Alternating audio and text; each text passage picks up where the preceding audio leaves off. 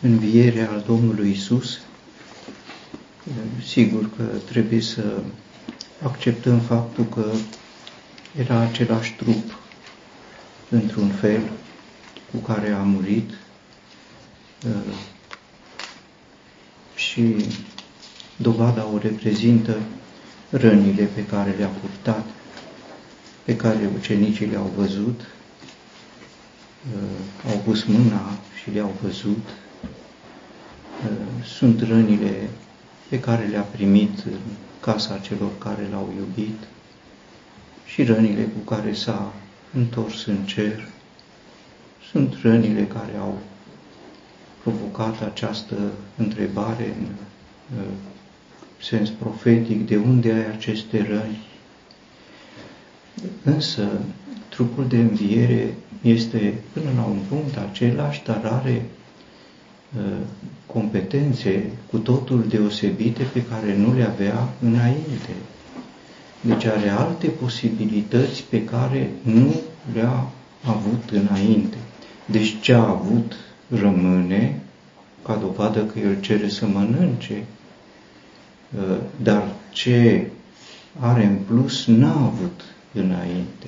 Așa se face că poate să intre fără să folosească ușa, poate să se facă nevăzut și să plece, să fie într-un loc sau în altul, fără să meargă, fără să meargă. Când mergea pe mare, mergea pe mare, dar acum nu știm, era un, un mers spiritual, nu un mers uh, fizic, material.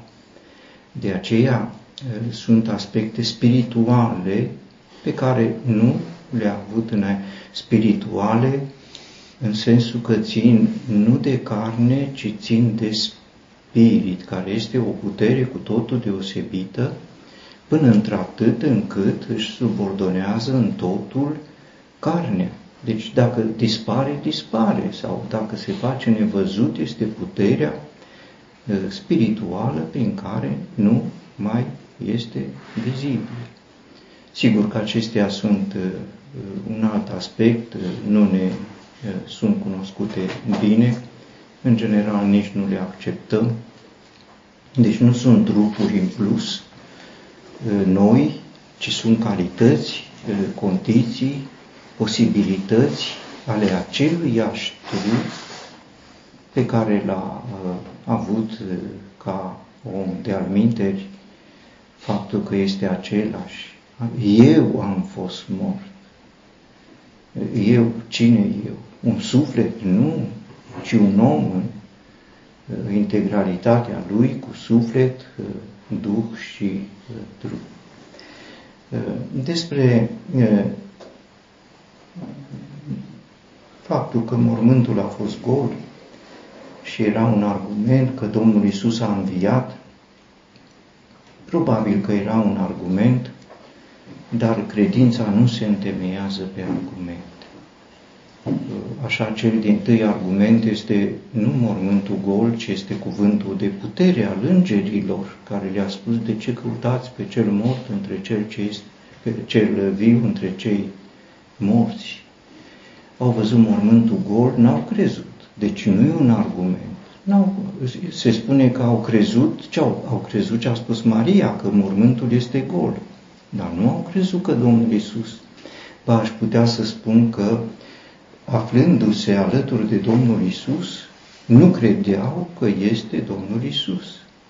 Ucenicii când mergeau spre Emaus vorbeau cu un străin, vorbeau despre Domnul Isus Domnului Isus ca dovadă că eram, tu ești singurul străin aici în Ierusalim.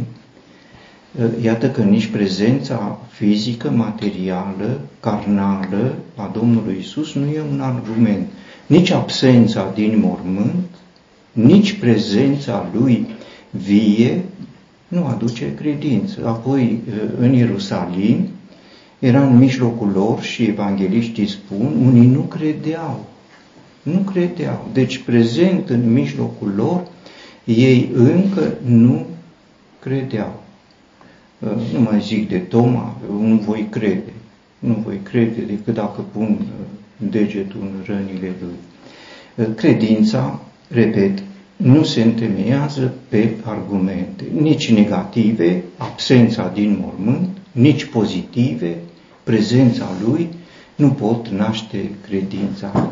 Credința se întemeiază pe cuvântul lui Dumnezeu, din pricina aceasta și îngerii spun, aduceți-vă aminte, și Domnul Isus le vorbește de cuvântul lui Dumnezeu. Credința vine în urma auzirii și auzirea din cuvânt, dar nu cuvântul este uh, cel care naște credința, pentru că cuvântul este litera care omoară. Duhul e cel care dă viață și atunci credința este o revelație spirituală întemeiată pe cuvântul lui Dumnezeu. Același cuvânt pe care îl știm devine suport pentru credință prin Duhul lui Dumnezeu și invers, nu are nicio putere. Ă, Maria Magdalena spusea, spusese a înviat, Petru spusese a înviat, lor li se părea basme, deci basme, a înviat, basme, Moise, profeții, basme, totul este un bas.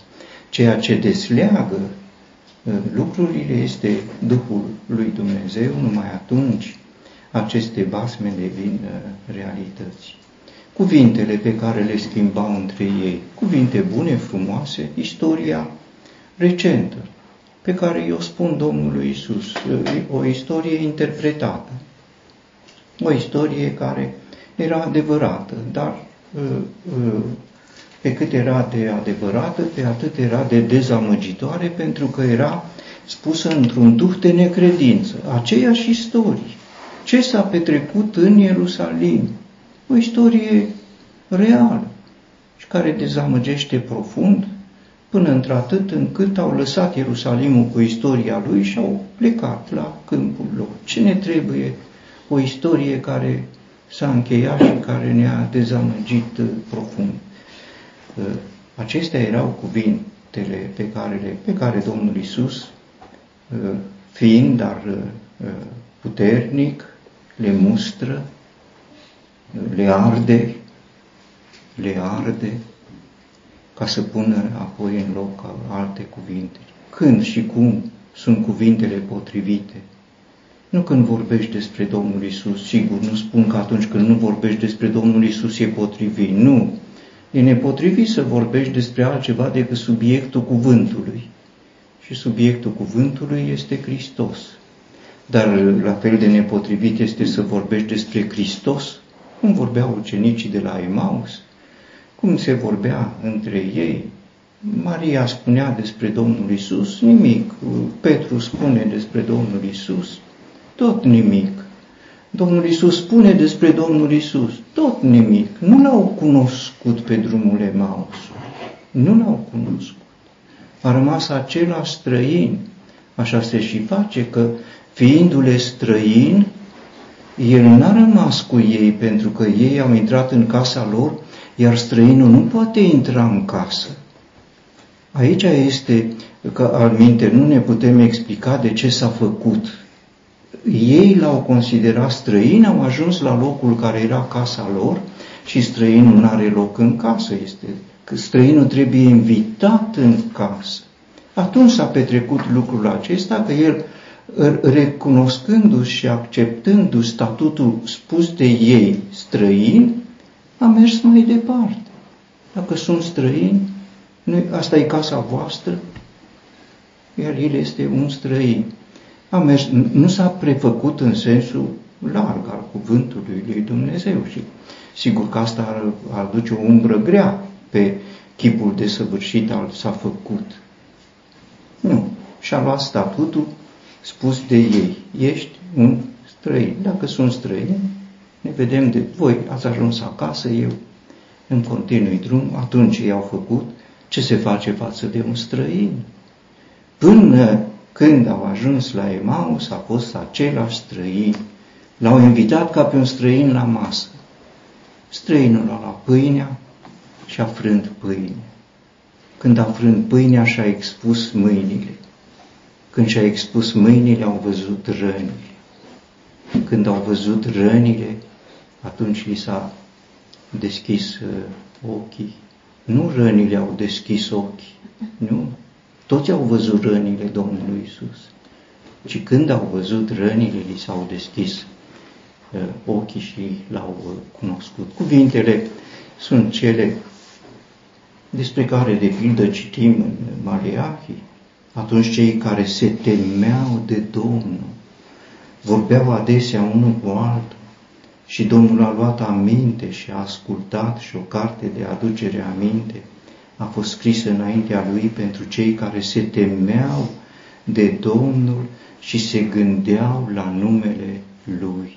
Respectul față de... Noi vorbim despre Domnul Hristos ca despre un obiect, ca despre o persoană, nu unică în gloria Lui.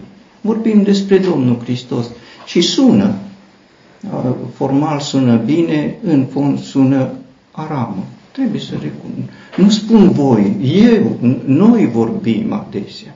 Cum vorbeau și ucenicii despre Domnul Isus cu Domnul Isus, cu, cu, despre străinul, erau străini de el.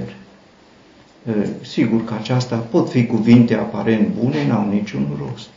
Duhul lui Dumnezeu e cel care poate să dea conținut unei vorbiri despre și noi facem să deosebim când este prin Duhul lui Dumnezeu și când este vorbire despre Domnul Isus. Bună, da, nu ne spune nimic. Nu ne spune nimic. E o vorbire goală care nu adaugă nimic.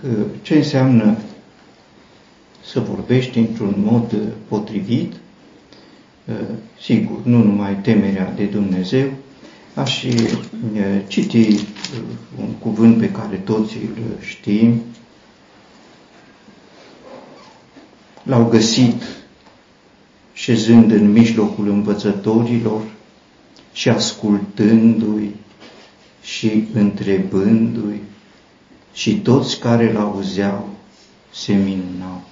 Vorbeau cu Domnul Isus, nu ca ucenicii, dar era puterea divină a Domnului Hristos într-un copil recent confirmat la maturitatea ebraică de 12 ani recunoscut, dar nu recunoscut pentru că a împlinit 12 ani, ci recunoscut pentru că prin el se manifesta puterea divină în starea de... Asta, el în mijloc.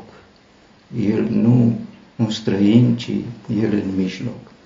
Acum, chiar dacă timpul pare că a trecut, dar nu suntem presați de timp, eu aș vrea să mai citesc din Cartea Judecător din uh, capitolul 7. Uh,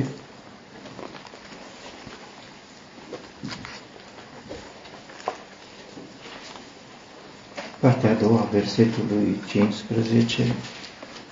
Ridicați-vă pentru că Domnul a dat tabăra lui Madian în mâna voastră și a împărțit pe cei 300 de bărbați în trei cete și a pus o trâmbiță în mâna fiecăruia și ucioare goale și făcrii în ucioare. Și le-a zis, uitați-vă la mine și faceți la fel. Și când voi suna din trâmbiță, eu și toți cei care sunt cu mine, să sunați și voi din trâmbițe, împrejurul întregii tabere să spuneți pentru Domnul și pentru Gedeon. Și Gedeon și suta de bărbați care era cu el au venit la marginea taberei și la începutul străjii de la mijloc și de-abia așezaseră straja și i-au sunat din trâmbiță și au sfărâmat urcioarele care erau în mâinile lor.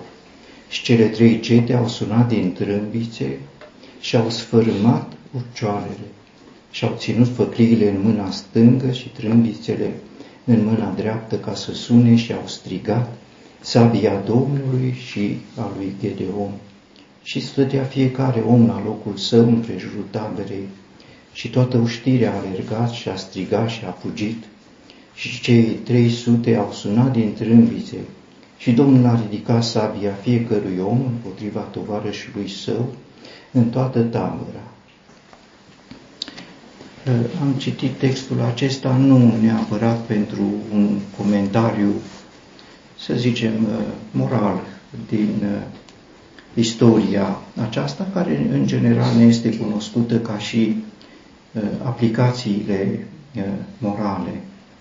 Am citit-o mai ales uh, pentru că găsim aici în făclia ascunsă în urcioare un simbol al învierii Domnului Hristos.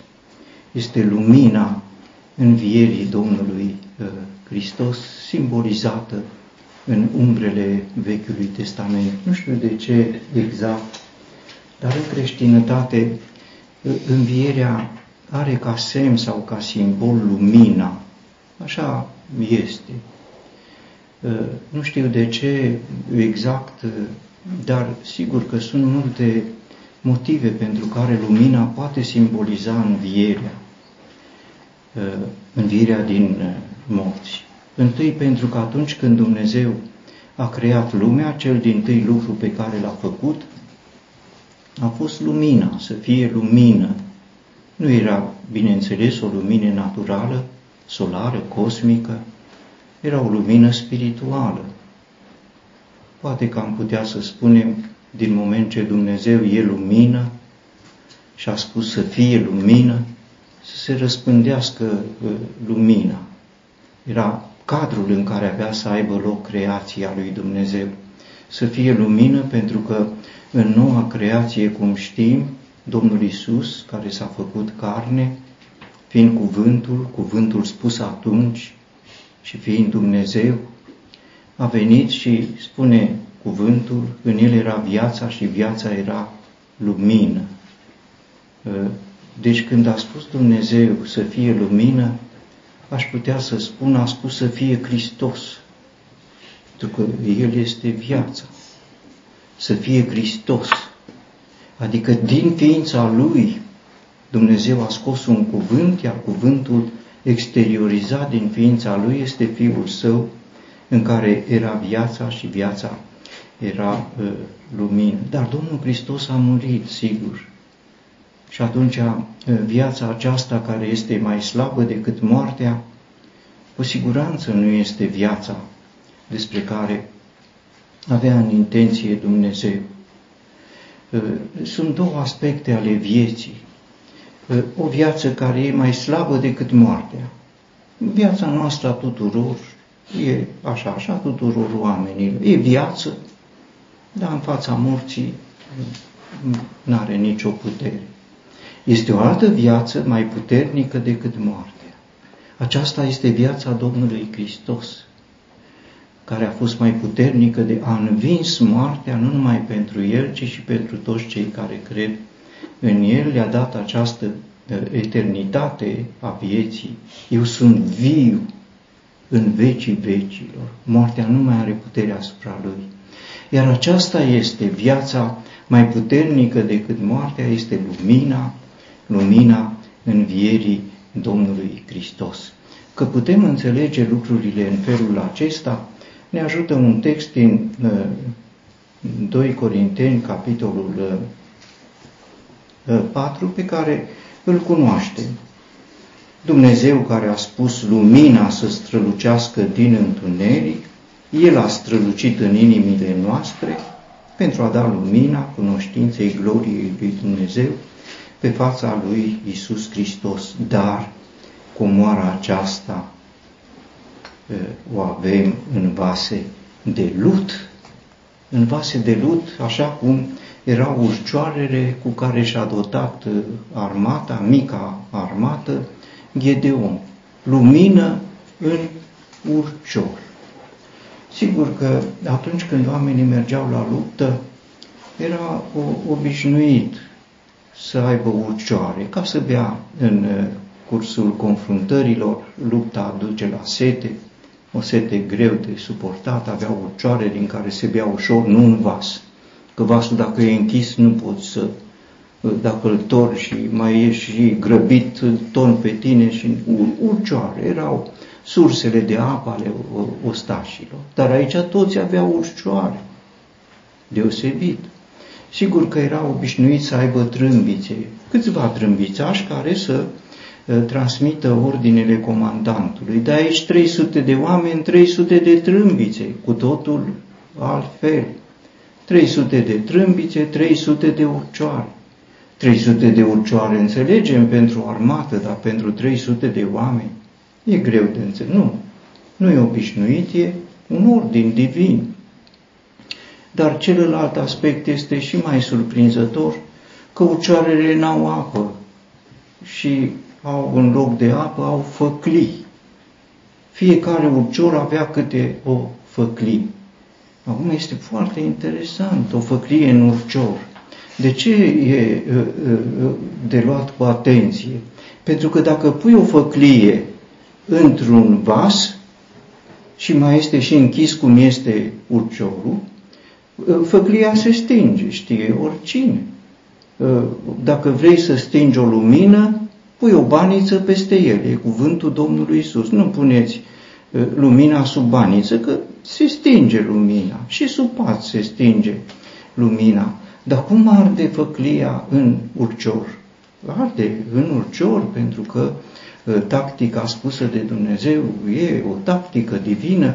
Urciorul are mânier cu care să ții, sigur, și mânierul este un tub care pornește de jos, aproape de fundul urciorului și atunci intră oxigenul sau aerul pe jos, prin circuitul pe care îl face flacăra și iese căldura pe sus și flacăra se întreține și arde în urcior. Iată dotarea lui uh, Gedeon. În mâna stângă fiecare un urcior și în mâna dreaptă fiecare o trâmb. Faceți cum fac ei, le-a spus Gedeon.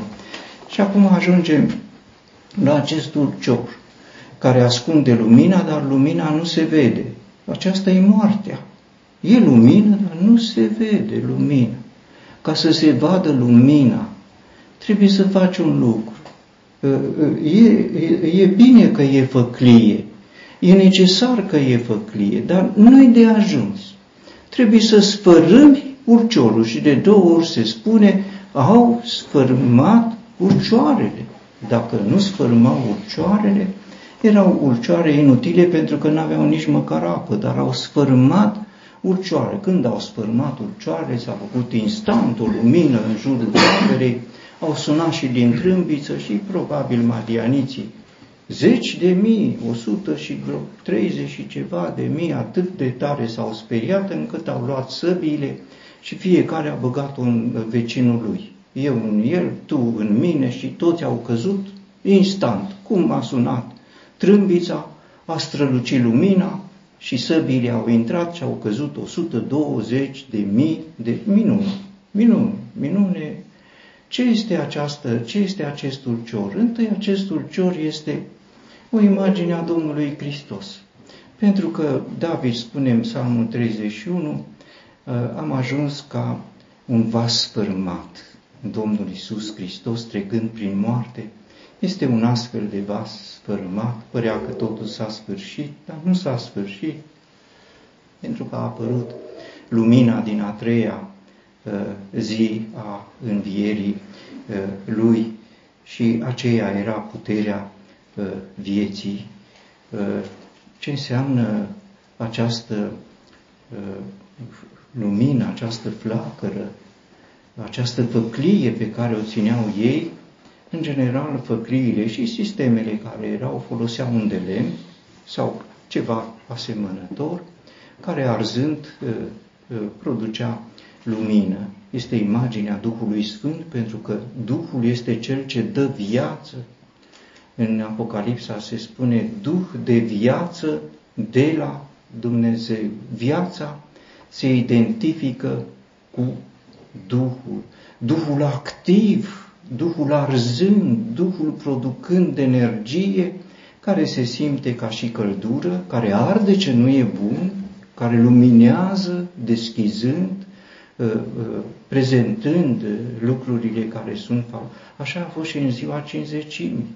A coborât Duhul Sfânt, flăcări de foc s-au așezat pe fiecare. Sigur, au fost lumini, au fost limbi, dar au și ars, ceea ce nu era potrivit. Iată de ce am spus că poate fi o imagine a învierii Domnului Hristos. Învierea este întâi de toate un anunț, un anunț în întreg cuvântul lui Dumnezeu, sigur, un anunț în Vechiul Testament, când se spune că Domnul Isus le-a deschis Scripturile, le-a prezentat nu Noul Testament. Este evident, ci Vechiul Testament care peste tot spunea despre, noi nu știm, dar el așa a prezentat. Ce a prezentat ca înviere? Fi prezentat cel din tăi cuvânt, să fie lumină. Va fi prezentat pe Avram și, Moi, și uh, Isaac coborând pe muntele Moria, cu convingerea împlinită că Dumnezeu poate să-l învieze din morți. Îl va fi prezentat pe Iosif ieșind glorios după ce era considerat mort. Nu mai este, spuneau frații lui, iar tatăl lui l-a și bocit mult timp, mort, mort, a înviat. Moise scos din râu și alte imagini, David, nu vei lăsa sufletul meu în locuința morților și celelalte. Este întâi un anunț. Apoi, sigur că în acest anunț sunt texte, dar sunt și imagini. Textul pe care l-am citit eu este o imagine a învierii, lumina care, iată, izvorăște de acolo de unde nu te-ai fi așteptat. Lumina din ulcior, un ulcior de lut, lumina din mormânt. Iese glorioasă și atât de glorioasă încât câștigă o mare victorie, așa cum a fost în această împrejurare. Învierea este un eveniment istoric, real, noi toți știm despre, este o faptă, deci, apoi este un adevăr, ă, este o învățătură și cuvântul prezintă, 1 Corinteni 15 detalii, ă, apoi prin credință doar prin credință, iar credința este un dar al Harului lui Dumnezeu, ajunge o experiență, nu doar un, un adevăr sau o învățătură, ci o experiență. Și am citit textul acesta pentru că ne luminează puțin ce înseamnă această experiență. Hristos a înviat, sigur, răsună peste tot lucrul acesta, e un aspect necesar, e evenimentul, este adevărul, este învățătura, ă, dar nu e de ajuns. De ce nu e de ajuns? Nu e de ajuns pentru că nu se vede efectul. Nu, nu se a înviat. E un eveniment. A înviat. Ce făceau ucenicii? A înviat. E, a înviat basme. Și circulă prin lumea noastră fel de fel de basme. Basmul de Paște. Cum e basm de Crăciun, basm de Paște, adorn copii, adorn și părinții pe lângă copii, mulțumiți că au auzit un basm frumos despre uh, înviere. De ce nu e de ajuns basmul în sine? De ce nu e de ajuns? Pentru că nu se vede lumina și nu se vede lumina pentru că trebuie sfărâmatul cior. Asta e condiția. E necesar, dar nu e de ajuns sfârmarea urcioarelor, a vasului de lut. Aș putea, ce este acest vas de lut? Vasul de lut sunt eu. Și făclia din vas este Domnul Hristos. Ă, noi toți l-am primit pe Domnul Hristos, dar unde e experiența? Pe păi nu e experiență dacă e urcios. Dacă sunt eu, nu e El. E El, sigur, e în cer, e în inimă, e pe buze, e dar nu se vede, nu se vede de, nu se vede de mine.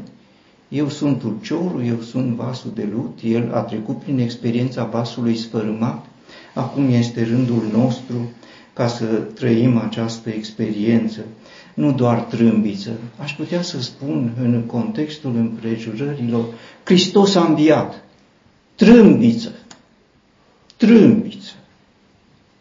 Dar adevărata înviat este făclie, nu făclie în urcior, ci făclie liberă dintr-un urcior care este spart, este sfărmat. Dacă nu-i sfărmat urciorul, rămâne doar trâmbița și de cele mai multe ori răsună trâmbița și n-are nicio putere, aramă sunătoare, chimbal zângănitor, basme despre înviere, și experiență mai puțin, pentru că trăiește urciorul.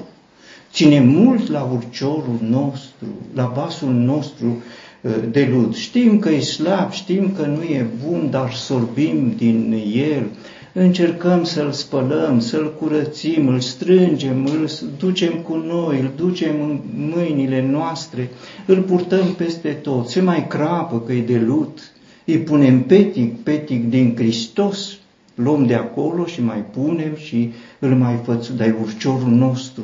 Și dacă e urcior, nu e făclie. E făclie, dar degeaba este făclie, nu este uh, nicio experiență. Prin zdrobirea urciorului, ostașii care erau cu Gedeon au avut mâna liberă să nu mai țină urciorul. Până atunci țineau urciorul de mână. Nu ca așa să ține, e făcut bine, e un, un instrument pe cât de simplu, pe atât de ingenios. Îl ții ușor când bei, bei foarte ușor, din, ca dintr-o sticlă mică, dar ai cantități mari, un urcior, e o mare.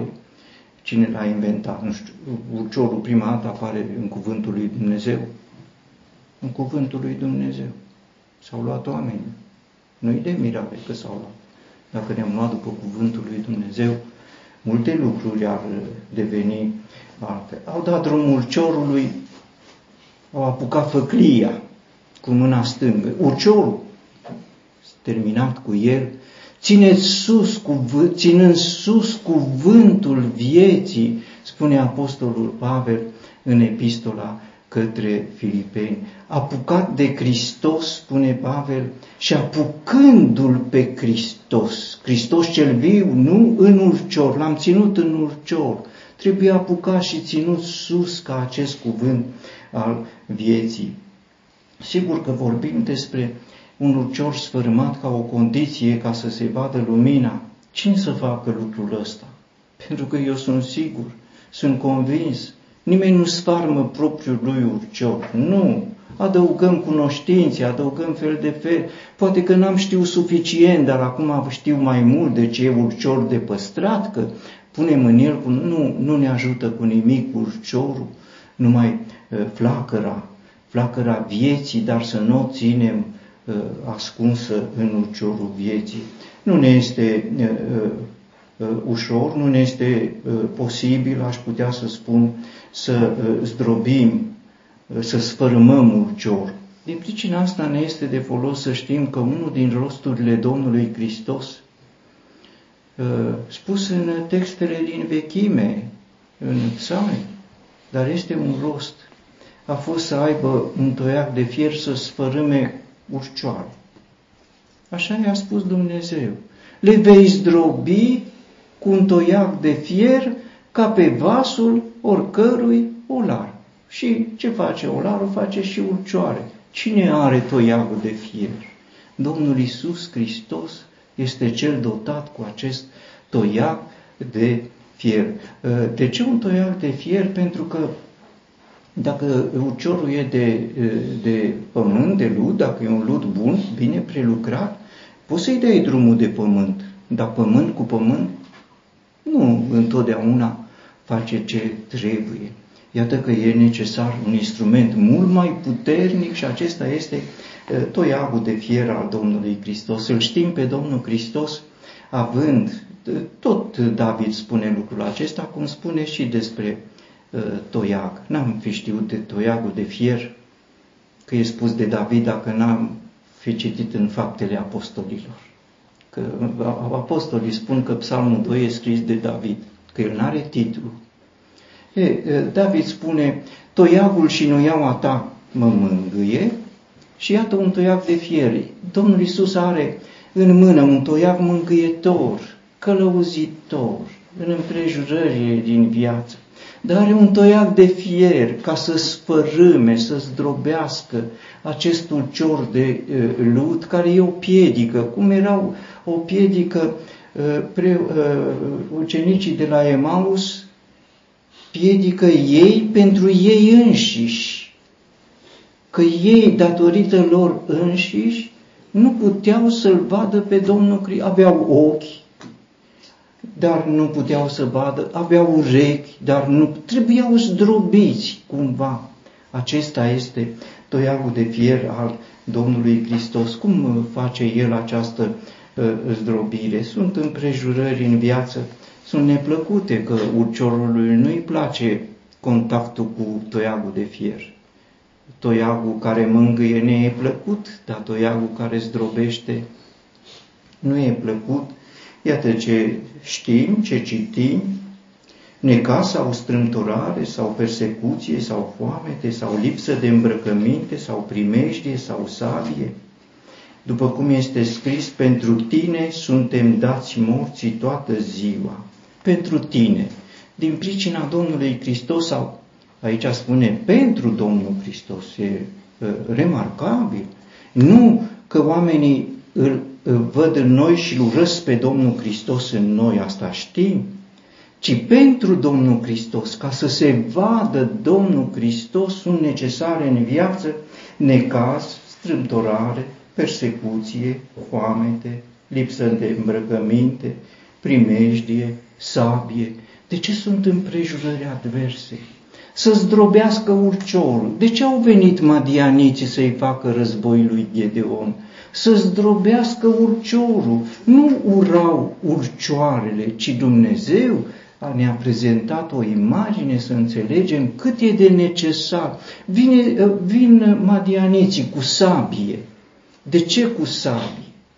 Ca să zdrobească urciorul. Dacă au zdrobit urciorul, aceeași sabie o vor folosi ca să se străpungă unul pe altul ce simplă se desfășoară această luptă după ce a căzut urciorul. Aș putea să spun că este mult mai greu să zdrobești, să spărâmi urciorul decât o armată de 135.000 de mii de oameni madianiți vrășmași. Dar greu ajungem acolo. Sigur că tuturor ne plac victoriile minunate, dar prima victorie minunată, sfărâmarea urciorului. Dacă nu se sună trâmbița, dar nu e dublată de mărturia adevărată pe care o confirmă Duhul lui Dumnezeu.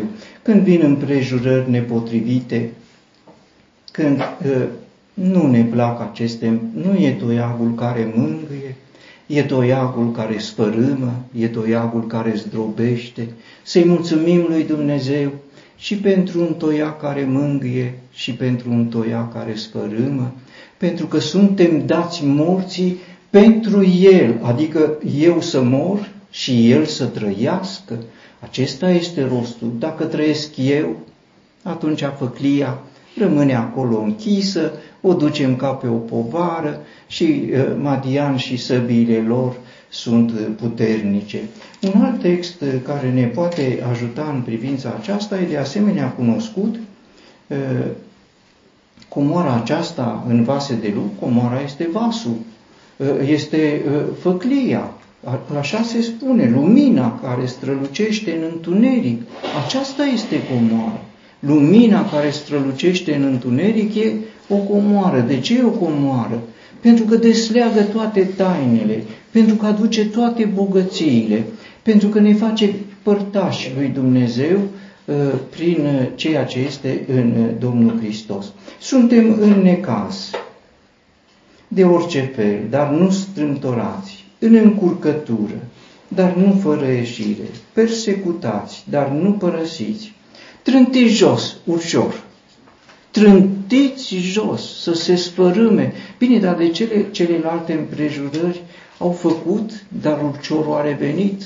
Urciorul se reface din cioburi, ăsta e eul nostru, azi e mort și în următorul, în următorul ceas e la fel de puternic și altă împrejurare și altă lovitură al toiagului de uh, fier. Trântiți uh, jos, nu spre nimicire, ci ca să se spărâme, să, să strălucească lumina, purtând întotdeauna în trup omorârea lui Isus, pentru ca și viața lui Isus să fie arătată în trupul nostru pentru că noi, cei care trăim întotdeauna, suntem dați morții datorită lui Isus, pentru ca și viața lui Isus să fie arătată în carnea noastră cea muritoare.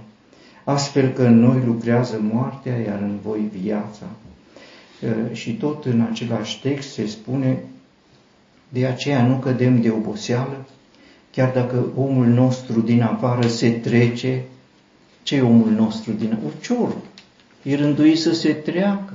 Omul nostru dinăuntru se înnoiește din zi în zi, pentru că necazul nostru ușor de o clipă lucrează pentru noi mai presus de orice măsură, o greutate eternă de glorie, noi privind nu la cele văzute, la ulcior. Noi de multe ori ne uităm la ulcior și vedem omul, același, același, îl știm de ani de zile și a mai modificat puțin limbajul, puțin uh, comportarea, puțin hainele, puțin, dar e același, același om, același ulcior, în loc să se vadă cel care este dorit de Dumnezeu. Noi privim nu la cele văzute, ci la cele nevăzute, pentru că cele văzute sunt trecătoare, ucioarele, și cele nevăzute sunt eterne, flacăra care arde etern și care este rânduită de Dumnezeu pentru uh, aceasta. Uh, dacă s-a spărmat urciorul, lumina strălucește voioasă, dar încă foarte voioasă. Uh, noi știm ce înseamnă să expui o lumină plăpândă care de-abia mai arde, să o expui dintr-o dată la un curent de aer. Crește dintr-o dată flacă sau un cărbune, dintr-o dată se aprinde, dacă ai spărmat ulciorul, flacăra capătă viață, capătă putere. Aceasta este lumina care este Dumnezeu, manifestată prin viața care este uh, Domnul uh, Hristos. Această viață înseamnă comuniune. Uh, dacă umblăm în lumină, după cum El însuși este lumină, avem comuniune unii cu alții, spune cuvântul lui Dumnezeu. În această lumină este revelația sau arătarea lui Dumnezeu. Ce înseamnă revelația? Este același Isus care până la un punct e străin și care dintr-o dată devine prin revelație și aceasta presupune comuniunea nu cu un străin, ci comuniunea în lumină. Noi privim cu fața descoperită, spune cuvântul lui Dumnezeu. Descoperită, adică nu numai fără voal, că voalul nu mai este. Desco- cu fața descoperită, fără urcior, fără lud, că și ucenicii n-aveau voalul lui Moise, dar tot nu puteau să-L vadă pe Domnul Hristos cu ochii pe care îi aveau. Trebuiau uh, să aibă arși acești, acești. Comuniunea în lumină înseamnă uh, transformare, metamorfozare. Privim cu fața descoperită ca într-o oglindă chipul Domnului și suntem schimbați în același chip al Lui, din glorie spre glorie, prin Duhul Domnului, spune cuvântul. Ce înseamnă această metamorfozare? Metamorfozarea este trecerea viermelui în fluturi. Știm toți asta, până și copiii cei mai mici. Vierme, fluturi. E o etapă intermediară, crisalidă, gogoașa. Când viermele se înconjoară, se înconjoară, nu se vede viermele. Nu mai știu unde e viermele. A murit viermele. Nu mai este viermele. Dar el este ascuns acolo, în gogoașa aceea, în crisalida aceea. Și acolo se petrece o schimbare, o minune. Și dintr-o dată se rupe uh, gogoașa aceea dintr-o dată se sparge crisalida și intrând un vierme iese un fluture, o, o, ceva care zboară spre cer, chipul celui ceresc, celui care a venit din cer, zboară liber din ceea ce a fost odinioară. Un vierme care acum devine un fluture. E o experiență spirituală, eu vorbesc cu convingere despre ea, nu doar că spune cuvântul lui Dumnezeu, deși ar fi de ajuns aceasta, ci că este o realitate, a fost trăită, este trăită. Putem trece de la starea, de la stadiu, de la gândirea de vierme, vierme gânditor, vierme cunoscător, ce nu știau ucenicii de la Emaus istoria învierii, vierme, învierea la nivel de vierme, dar unde-i învierea reală, adevărata înviat? Unde-i flacăra aceea? Unde-i fluturile care zboară? La Ierusalim era plânsă și jale, deși înviase Domnul Isus, pentru că era încă crisalida, era viermele ascuns acolo, uh, obișnuit cu el, eu nu renunț la starea mea, nu renunț la ce știu eu, ne-au spus, dar eu nu renunț, au spus femeile, eu țin pe ale mele, uh, cum e și Toma, cum sunt toți. Putem să rămânem vierme, sau să zburăm în libertate ca un fluture, dacă se sparge, dacă se sfărâmă urciorul. Lumina înseamnă inspirație, când citești cuvântul lui Dumnezeu să-l înțelegi, să vezi despre cine îți vorbește, să fii prudent în a vorbi ca să vorbești o limbă de lemn, o limbă care știe limbajul Evangheliei și înșiră toate adevărurile, dar nu spune nimic. O, o, o inspirație a Duhului lui Dumnezeu dă putere. Ă, lumina înseamnă călăuzire în umblare. Dacă umblăm în lumină, după cum El însuși este în lumină, și lumina înseamnă curăție, nu suntem curați, dar venind la lumină, lumina scoate în evidență petele, noi nu le-am văzut. Și sângele lui Hristos ne curățește, lumina pune în evidență ce nu știm și sângele Domnului Hristos curățește, iar toate la oaltă înseamnă această victorie. Mai mult decât o, o victorie, pentru că în epistola către romani din care uh, am citit se spune în toate acestea suntem mai mult decât învingători. Ce înseamnă mai mult decât învingători? Confruntarea dintre uh, Gedeon și mica lui ceată, 300 de oameni și armata, armada uh, madianiților din ca 135 de mii, 120 de mii au căzut dintr-un foc. Uh, uh, raportul ar fi, dacă nu greșesc, 1 uh, la 400. Dacă mulțim 300 cu 400, ne-ar da cam 120 de mii, 1 la 400. Între vitejii lui David, cel din tâi și cel mai de seamă dintre vitejii lui e prezentat în două feluri. Diferența e mare, dar nu contează că au omorât 300 de oameni dintr-o lovitură. Celălalt text din uh, 2 Samuel spune că au omorât 800. Nu știu, poate media lor sau, mă rog, nici nu știm de unde. Oricum, au omorât 300. Dar avea unul singur care a omorât, hai să zicem, 800. Dar Gedeon are 300 și fiecare omoară câte 400 dintre ei. Ce armată Armata cui? Armata trâmbiței. Hristos a înviat, dar a făcliei eliberată de, de urcior, adevărat a înviat, care este puterea de viață pe care o dă acest adevăr al uh, uh, cuvântului lui Dumnezeu. Știm despre viața ascunsă cu Hristos în Dumnezeu. O taină, un adevăr. Dar să nu fie viața ascunsă cu Hristos într-un urcior.